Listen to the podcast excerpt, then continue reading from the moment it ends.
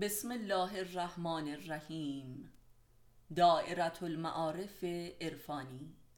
جلد اول مجموعه مقالات. معلف استاد علی اکبر خانجانی. فصل اول فلسفه آدم و حوا. خودشناسی جنسی. ناز حق و ناز ناحق. ناز به معنای رفتار یا گفتاری است که نیاز را کتمان کند. بنابراین بسته به این که آن نیاز کتمان شده حق باشد یا ناحق لذا ناز حاصل از آن هم ناز بر حق و ناحق است.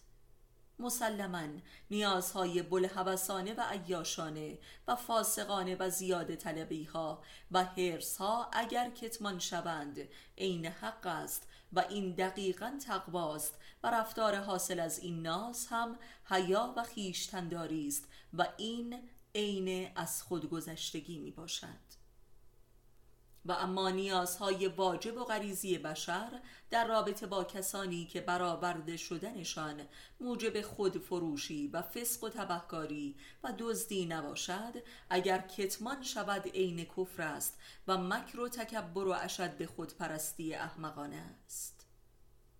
مثل نیاز جنسی زن و شوهر به یکدیگر و یا نیاز به محبت و نیازهای مادی که برآورده شدنش مقدور و میسر می باشد کتمان این نیازهای روزمره که اساس معنوی زندگی است عین ناز ناحق می باشد که معلول تکبر و کفر است و فرد ناز کننده می خواهد بدون آنکه نیازش را بیان و عیان کند طرف مقابلش برآورده سازد و لذا هیچ تعهدی هم به فرد مقابل نداشته باشد.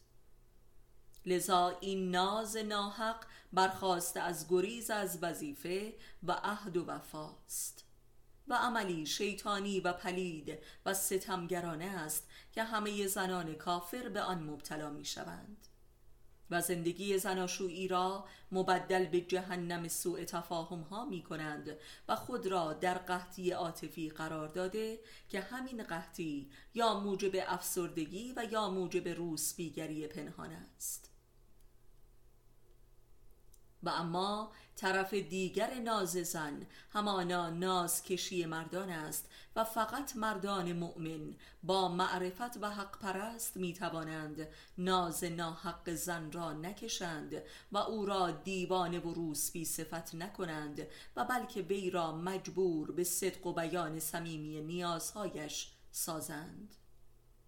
بی تردید زن کافر و متکبر و وظیف نشناس بدون ناز کردن و کشیده شدن نازش احساس نابودی می کند و این همان روسبی صفتی اوست که بالاخره او را یا روسبی می کند یا دیوانه.